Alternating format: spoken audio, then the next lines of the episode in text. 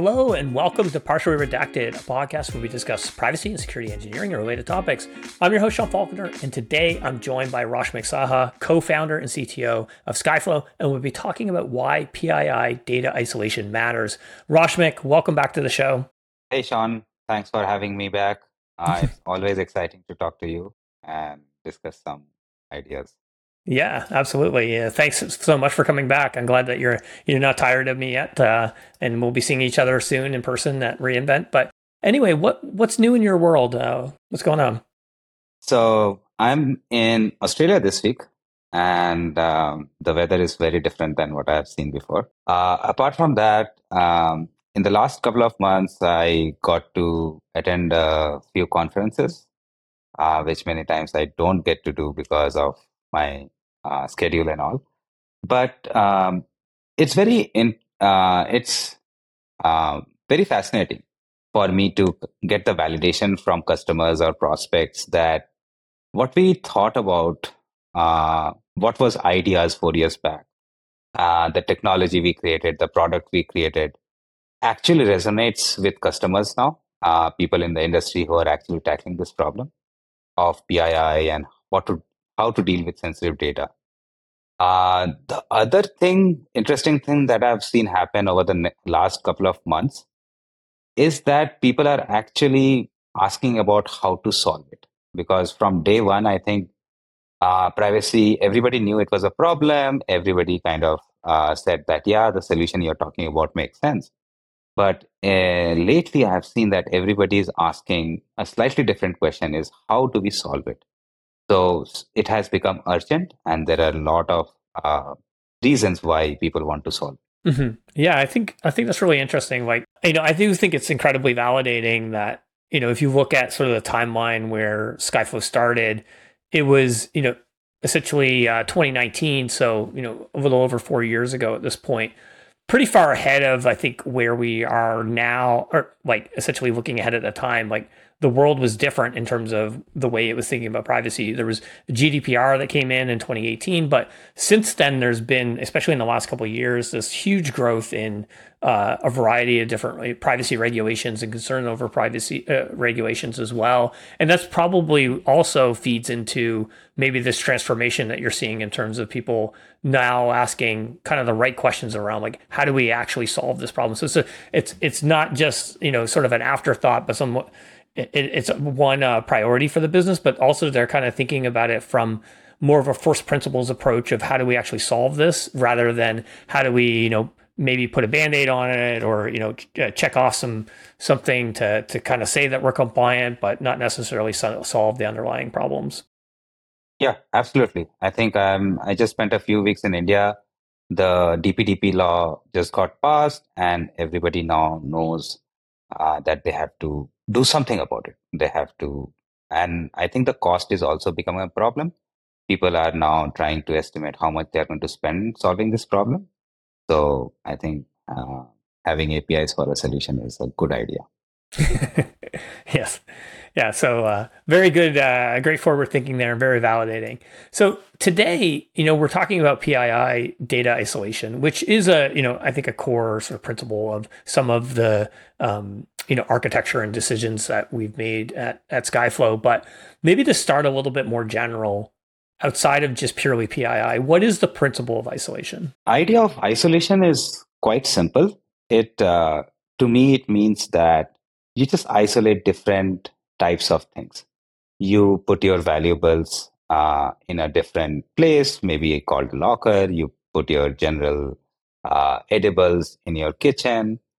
Um, there are different reasons why um, we should isolate things or why we have always been isolated things.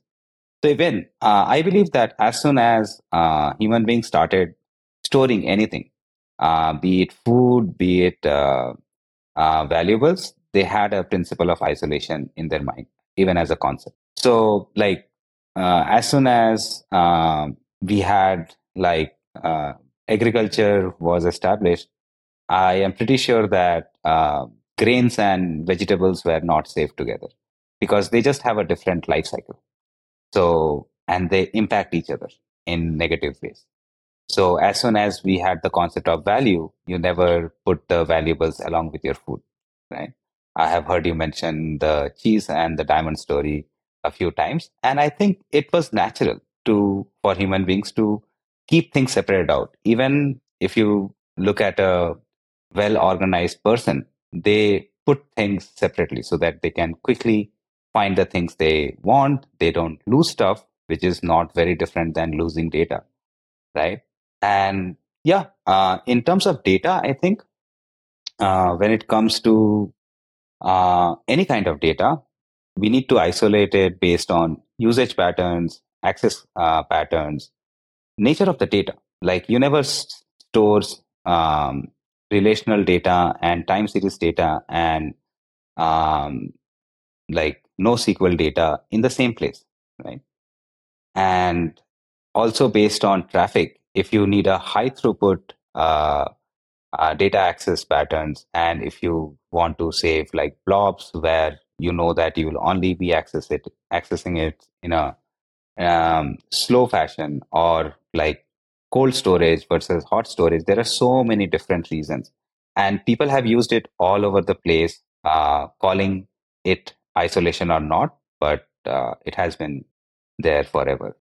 Yeah, I think you make a really good point in terms of isolation is something that we kind of all do and has been part of like human history. It feels very natural to put in certain, you know, objects in or, you know, or food or something like that you know separate from other places because we know that it might impact it or maybe the rules of engagement are different or you know even one of the stories i always tell is that you know if you walked into an office building from you know 50 years ago it's not like the you know the employee records the financials of the business the customer records are like on paper out on the desk for everybody to see. They're probably at the very least locked in a file cabinet somewhere where, you know, very few people have access to the lock or maybe in a bigger business, even within some sort of vault within the company where they keep like their extra sensitive documents where very few people have access. But for whatever reason, you know, histor- we've done some of this kind of stuff with data, but we haven't really thought about it in terms of PII data isolation. Why do you think that is? So I think uh, like people used to save passwords in their databases, right? Yes. And it was not a long time ago. Actually, I uh, did a presentation uh, a few weeks back, and I actually asked the question to the audience, and the response, let me just say, was non-zero. Who are still saving their uh, passwords in their database. So I think um, it's important to isolate uh, uh, the PI data, but it was it always happens in steps. Let me just say. So passwords now everybody knows that keys and passwords goes into like a key manager and a secrets manager. Uh, has it is it 100% no it's not 100% yet it takes time for people to change how they handle uh, data uh, pii being a separate uh, use case uh, i think has become more and more important maybe in the last 5 to 10 years where uh, privacy has become a, a very important aspect legally and financially and in terms of building customer uh, trust. And at the same time, you have to invest money. So if you look at KMS, uh, the key management systems or secret managers, they don't come in cheap. So you have to spend money on it. You have to uh, implement a different layer which deals with your keys and uh, secrets. So I think it's uh, you always need to, to have a business reason and a financial reason to do things. So now is the time where uh, data privacy vault kind of makes sense, where uh, PII data can uh, make business, uh, or you will have good business reasons and financial reasons to invest in something like a vault. Mm-hmm. Just going back to like the example of like a like a KMS or like a secrets manager, what is I guess like the main value that you're getting as an organization of using sort of that like architectural pattern or that pattern for isolating that spe- that particular type of data versus the old way where we you know we probably would have just stuffed it in a database or maybe even things like secrets could have been part of our source code Yes. So when it comes to isolation uh, or uh, uh, protecting any piece of data, uh, there are two aspects. One is what is the storage and what is the access pattern. So, uh, if you think about encryption, it protects the data because the key to unlock the data is not in the same place. So, unless you have very different access control for the key, uh, encryption has no value. If you just put the encrypted data and the key next to each other, uh, there is no protection you get. The second thing is like, how do you protect the storage of the key? And that, of course, is uh, much more complex than just putting the data in a database. So these are the two aspects uh, that is um, the same. Like if you go to Secrets Manager, it has uh, different access control and different storage. If you think about the privacy data vault, it has like different storage and different access control. Yeah. So just kind of like parsing that a little bit with the database, you know, the people who are designing a database are designing it with one particular like use case in mind, which might be, you know, essentially like the CRUD operations that you're going to be performing on the data that's related to a business. So the their expectations around um, control of the data within the database is different than when we're talking about encryption keys because there you you don't necessarily want people just being able to query and pull encryption keys. You need a lot more control over it, and then that means that there's a different level of security that you need to build in, and you probably need um, essentially specialists or, or, experts that know how to build it and understand those use cases and they're building it specifically to solve that problem just like the database people are going to be solving specifically database problems. Yes. And just touching upon like a few things uh, we discussed earlier like access pattern the rate of use they are very different. So if you have used a, a secrets manager or a, a key manager you know that you cannot make a lot of api calls to it. You cannot have a lot of different versions of the keys.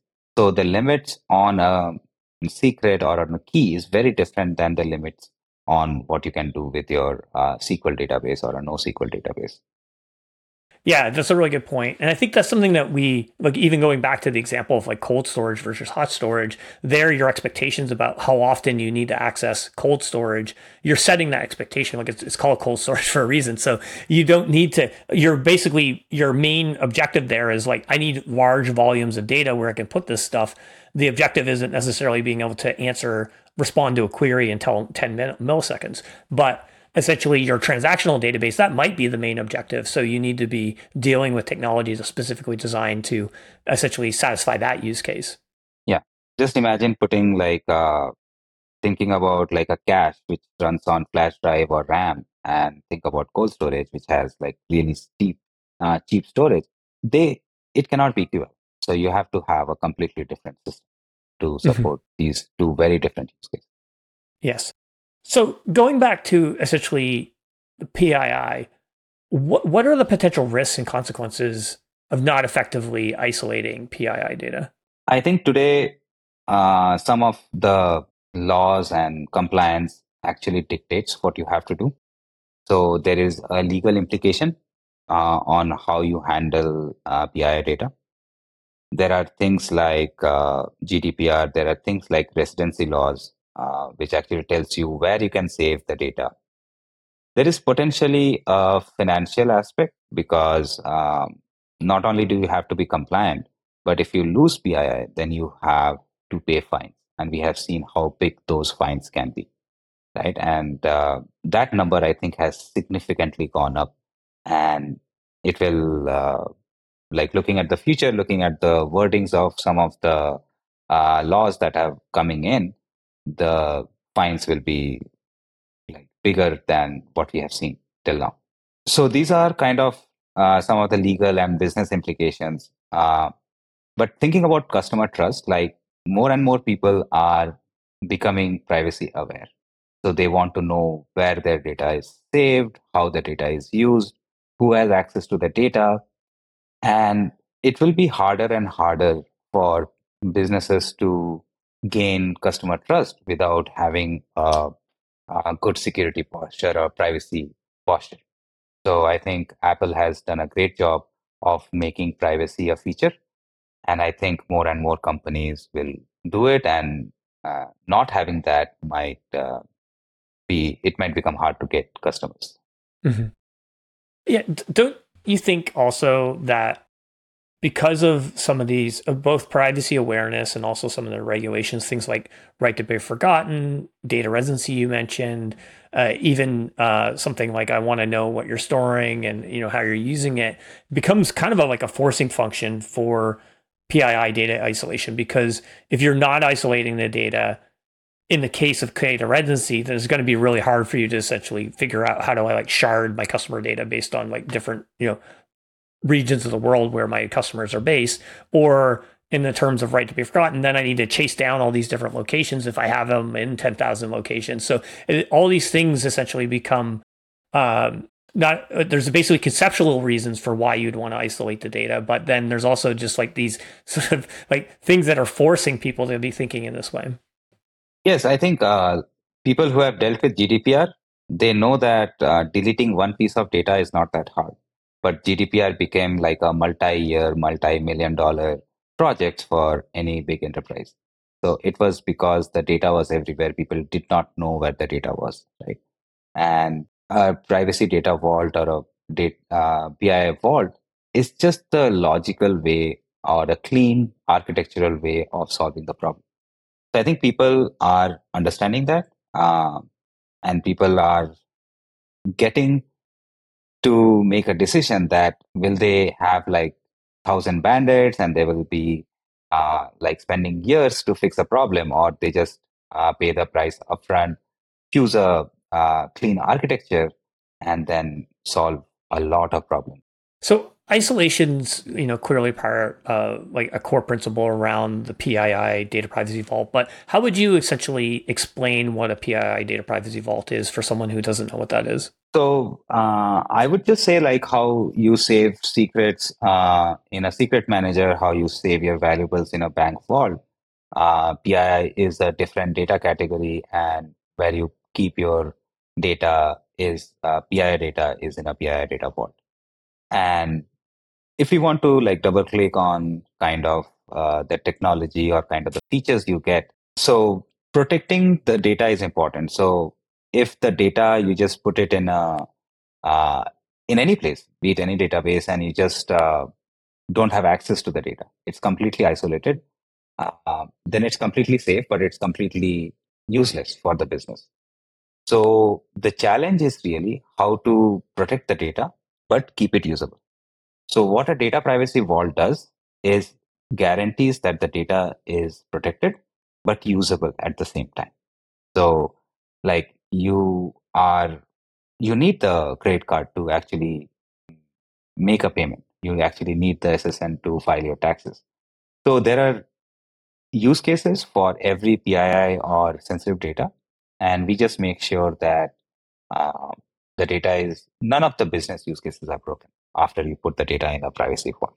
So uh, going back in the past, like I used to work for autonomous cars, and if a car is not moving, it's completely safe. But the idea was to make a car move autonomously and to still keep everybody around the car safe, the car itself safe.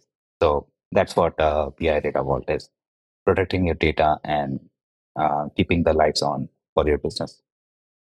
Yeah, so it's, it's not purely about secure storage. That's like one thing. But if you lock it up and throw away the key, it's not super useful. Like the reason we keep customer data so we can use it. So it's really about how you can also enable uh, essentially privacy safe usage of the data uh, in a way that you know is secure, compliant, and doesn't cause all these you know problems that historically um, have been challenges for companies to solve. Could you explain the concept of zero trust and how it relates to PII data isolation? So, um, I think zero trust is a very good way of protecting and securing any uh, software system you are building today.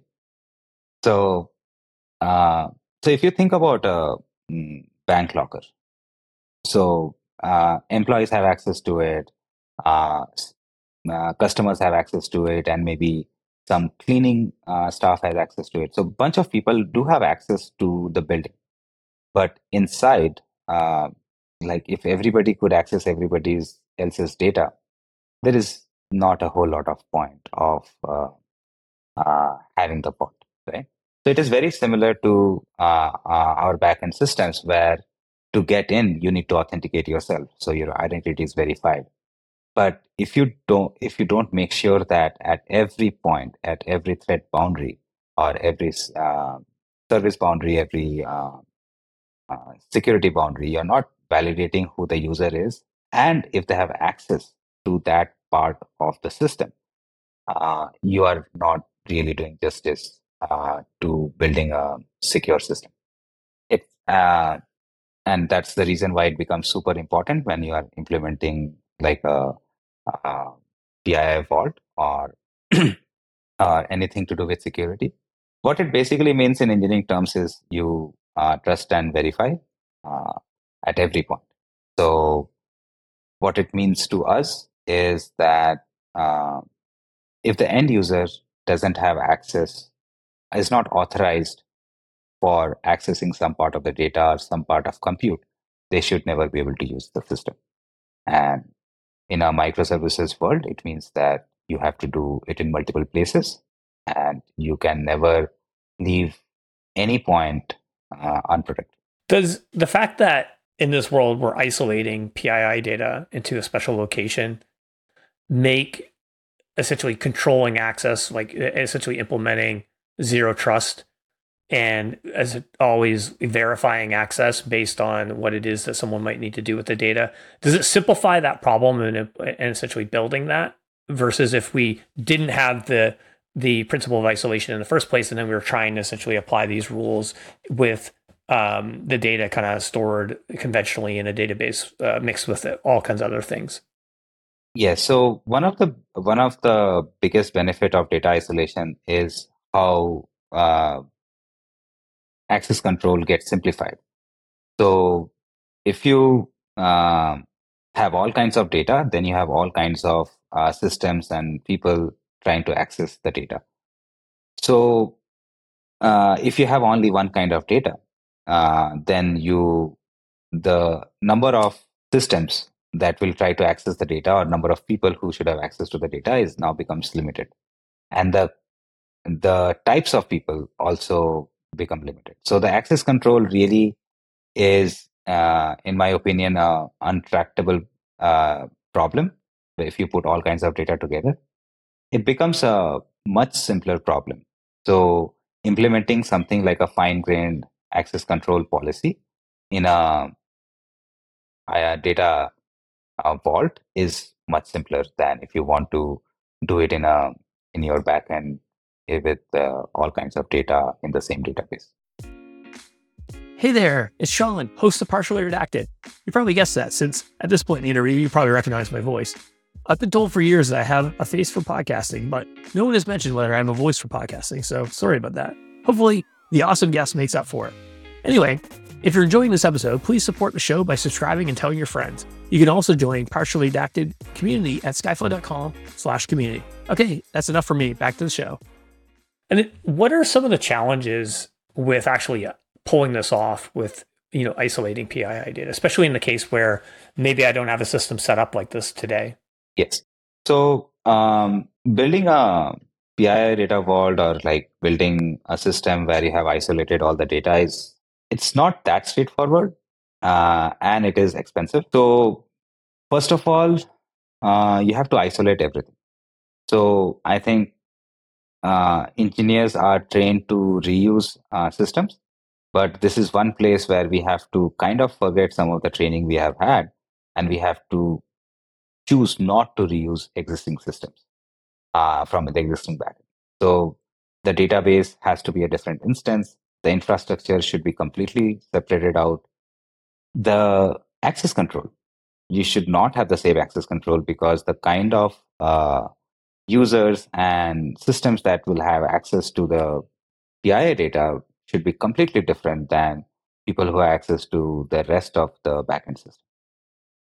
So um, then the next big challenge comes in once you have isolated the data, like how do you make it uh, usable? So there, um, Skyflow has come up with something called polymorphic encryption, uh, where we um, make sure that we are still working in the encrypted world, but can process uh, operations and process queries from our customers. Um, and then you have to think about like you have to implement something where you only give access to data when it is really required. So, like, uh, I think uh, if there was a parallel to need to know basis, that's exactly what you have to implement as your policy. So, even if somebody is authorized to view the data, but they don't really need to look at the data right now, they should not have access to data. So, yeah, it's a mix of uh, uh, data protection, it's a uh, mix of uh, access control, and it definitely is a uh, big infrastructure play because infrastructure is uh, definitely the first layer of protection. Yeah, and, and, implementing some of these, you know, rules around like data minimization and essentially the principles of least privilege, like the way you express it, of uh, kind of like you're on a need to know basis, becomes easier also when you're isolating the data because essentially you can control the rules of engagement specifically for this type of data to support whatever workflow the that individual needs uh, to accomplish to basically do their job. Yes, absolutely. What are some real world examples of organizations that have done something like this? You know, not necessarily Skyflow, but other other businesses that have treated data in this way and built similar uh, infrastructure. Yes, so I think uh, uh Apple Google, Netflix, they're all uh, companies that we know of have done it. Uh, there are also financial uh, institutions that uh, had to do something like a, a vault because uh, because of regulations and because they wanted to really protect the data they had. Uh, I don't know the exact extent of or the details of what they had built, but uh, they're all proprietary solutions, which they were probably fine tuned to their, their own use cases. Um, but the principles are the same that they were normally built by separated out teams. The infrastructure was different, the access control was different, and not anybody, either a customer or an employee by default, did not have access to those parts of the data. Yeah, my understanding is in the case of like both Shopify and Netflix, which are um, examples of companies that built something similar. They built them specifically for solving like analytics, like an analytics use case. Like how do we essentially descope our you know data lake or, or or lakehouse or data warehouse, whatever they're using for analytics, from seeing any of the sensitive data and sort of bring that into a single source of truth in in the vault architecture and just kind of like use references within the analytics layer. And that way they can make sure that the analytics team has access to the data they need to do their job, but essentially they're seeing like an anonymized version of that information. I also uh, know about systems where uh, some companies call it a vault and they do have a vault, but they do also have the plain text data. So when the use cases, they hit a use case where they cannot run it on the vault, then they go back to the plain text data. So that's where I think uh, organizationally, if uh, if we separate out the ownership of the plain text data, it makes a huge difference in the architecture because then you cannot access the plain text data in the raw form, right? As a uh, as a whole. So there is there should be no way to bypass it because if the same company is owner of the plaintext data and the owner of the encrypted or the vault and the tokenized data, there will be a backdoor. So it will, uh, and I was uh, I was kind of laughing at it, but it is a serious problem that people have. Yeah, so that's kind of a, a reason for going with uh, you know someone else to sort of own that part of it because they can guarantee the controls and the isolation of the data, especially when it comes to access to the plain text data. But if the organization has that, it's very hard for them, you know, under you know certain deadlines, sprints coming up, we need to release a feature, like there's always kind of reasons to create some sort of backdoor into the systems eh, just in case you need it sort of situation, right? Absolutely. Yeah. Where where do you think things, you know, new innovations in the space of uh, you know, data security, things like secure enclaves, what kind of role would they might might they play in the world of essentially isolation and protection of PII data? Yeah, so secure enclaves are uh, really uh, is an interesting technology. So I think uh, it's becoming more and more usable uh, as we talk. We had looked at these technologies uh, four years back. I think they have been in the market for some time now. But it's uh, very interesting and um, to see the evolution of it. They will have a big role to play in the uh, PII uh, or data protection world. Uh, one of the very good use cases for uh, secure enclaves is to uh, do the encryption and the decryption part. So basically, if you can push all the plain text uh, data handling into the enclave, or actually, let me put it this way if you can restrict the key access to just the enclave, then you can uh, completely protect your keys. And if you can completely protect your keys, then if the rest of the system only has uh, access to encrypted data, then as a whole, you can protect the data in a much better way. Um, are we there yet? I don't think so. It will be very interesting for me to see, like, uh, it's the same problem that we discussed. Uh, if Enclave gives you complete isolation, then uh, is it usable?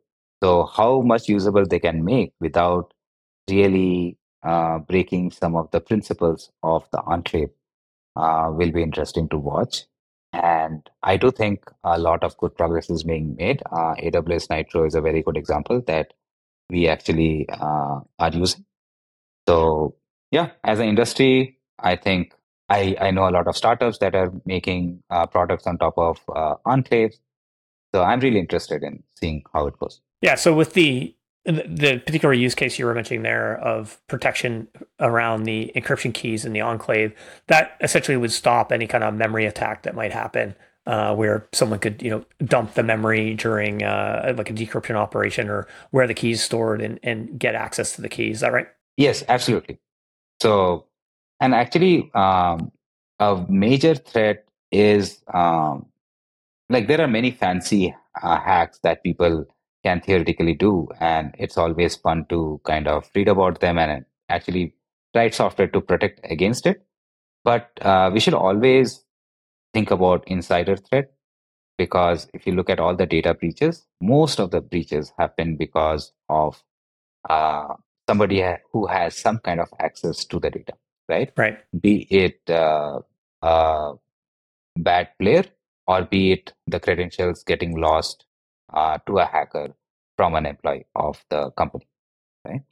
And when it comes to that what you have to make sure and zero trust is a great way uh, like a great tool to fight against that. And also uh, something like an enclave where you are basically saying that uh, nobody has access to the key. So if we can guarantee that we can actually guarantee that nobody can have like a nobody will be able to come in and dump the data out, right? Or dump the plain text data out because encrypted data doesn't have any value. So those are some of the ways I think um, we should think about when you when we really want to protect data. Yeah, I mean, I think that you're right. Like a lot of these breaches or you know ransomware various attacks happen because of either a compromised employee or it could be even directly from an employee who has not just access but like too much access. Or you know uh, it's makes it's another case against the sort of trying to do this yourself because if you have that back door then someone could actually within your organization exploit the back door that leads to these problems as well. Yes. So for your employees not have to have zero access the only way to do it is where somebody else owns the vault and nobody in the organization uh, has access to the data right? So and so let's take the uh, case for like the different uh, parts of the government right so irs has a lot of uh, your pi data uh, like uh, sensors like um, the the center for commerce has a lot of your data but nobody really has access to the data from a different part of the government, right? So IRS cannot look at your census data. They cannot look at your, uh, they probably have access to all your financial data, but they don't have access to other kinds of data, your health information. So uh, technically speaking, there is still uh, they will have to raise a ticket. They will have to file a case. They will have to uh, file some legal paperwork to have access to the data. So you want that kind of a separation. So if everything is part of the same system, uh, where you don't have to let everybody else know that you have access to uh, the data, then so putting it in a vault doesn't mean that nobody else can have access, but you will have a paper trail. You will have uh, uh, somebody authorizing that access when you're not supposed to, or you don't have access to by default. Yeah, and also, I mean, it's, it's similar to like if you put your money in a bank, the the money is in a vault, but then I'm able to use the money uh, essentially through a proxy service of like a credit card or a debit card. I'm not actually going into the vault and like you know taking the money out or something like that. So there's w- ways of essentially in that in the in the bank vault world, you're isolating, protecting, and relying on the vault's infrastructure to protect you know your financial asset, but you're still able to actually use it. And no one sort of thinks twice about that. The fact that well, most people anyway, unless you're stuffing your money under your mattress. But most people trust that that system is probably better than what they could do at home, relying on their own, uh, you know, security measures and uh, the obfuscation of the of putting it under the mattress. Yeah, a very simple check is: Does your cleaner have access to the money? So. yeah, yeah, exactly. So, what advice would you give organizations that are looking to, you know, strengthen their PII data isolation practices and, you know, enhance their overall data security posture? Yes. So, I think the first thing is uh, identifying uh, what all PII data you have access to, or you're collecting, uh, or you're sharing, and then uh, the second part will be to really know where you really need to use the PII. So anywhere you don't need to access the PII don't, right? That is one of the biggest uh, kind of architectural or design problems that uh, we have seen.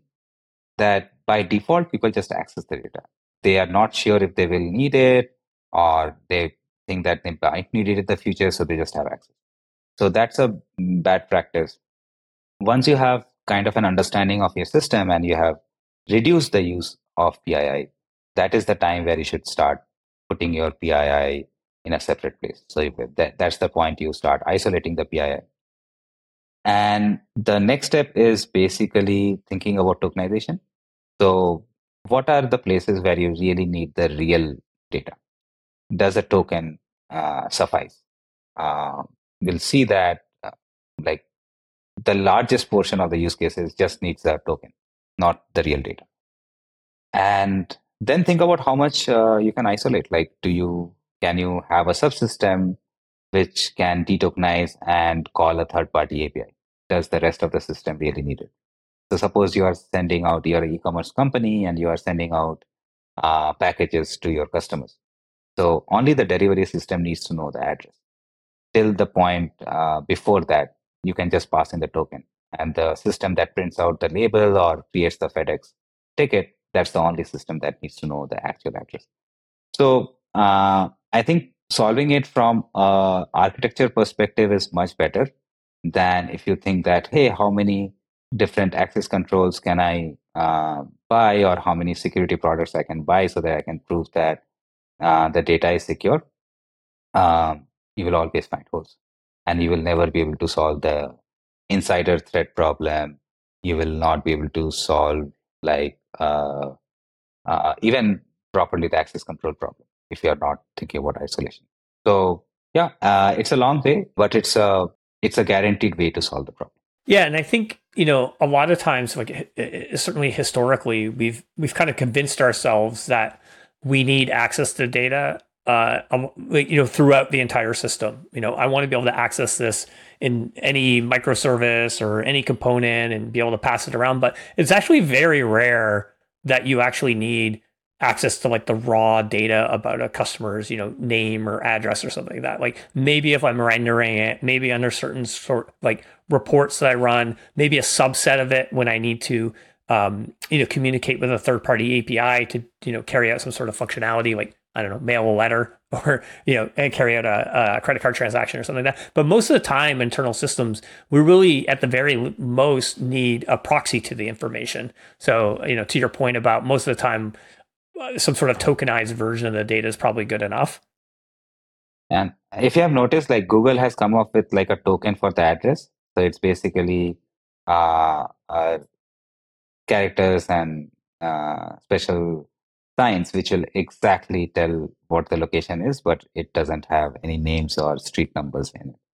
So uh, that is still like it's not like uh, full encryption. Like it's more like a hash, and you can kind of uh, um, back. Uh, you can break it, but the thing is, it's so simple. Like I think the day there will be a day where you're just putting a code uh, for an address, and you don't really need to know uh, anything more about it. Yeah, I mean, I think the ideal situation in the United States for like a social security number would be we would stop giving away our social security number to everybody and we would give some sort of like tokenized version of that that would allow them to you know use the social security number for whatever they need to use but it expires or you have control of essentially the access rather than it just being everywhere and uh, you know essentially in everybody's database at this point. Yes and i think when you talk about ssn what people really need is to validate that this SSN belongs to this person, or they're basically doing identity check. Like uh, like IRS has your SSN, right? They don't need to know your SSN. They just need to know that you are the person uh, whose SSN this number is, right? So I think validation uh, can be done without access to the data, and that's the part where uh, people should really think about moving compute into this isolated environment where you can get answers, get decisions out, and not still look at the actual data. So, um, yeah, and there are lots of technologies that have already been built around it. There are ways to do it. Just have to make sure that you are you want that to happen. Yeah, I mean, it, it, there's you know a whole space of like zero knowledge proofs, but a lot of the times, what we want to do with the actual customer data is like assertions on the data. We want to know someone's older than you know 18 or 21 or something like that. We don't actually need to know their date of birth. We just need to know true or false is this person of age or lives in a particular area or whatever it is in order to support that workflow. But then we've essentially convinced ourselves that we need the raw data to do that. But really, we just need to perform business logic in isolation, essentially compute within the secure environment where the PII data lives, not exposing our systems to the actual underlying information. Yes. And if we can achieve that, I think that reduces the uh, data privacy, data security problem a whole lot. Absolutely. Well, as we start to wrap up, uh, Roshmik, is there anything else you'd like to share on this topic? Uh, no, not much. I think uh, uh, thanks for having me, Sean. Uh, this is always a very interesting discussion uh, to have for me. And uh, yeah, it's great to watch your show and hear about everything that is going on, not just in privacy, but in general in the software world, in like LLM world, and so on. and So. On. Awesome. Well, thanks for for being a part of this, and I will see you soon in Las Vegas at AWS reInvent. Thanks, Sean. Yeah. Cheers.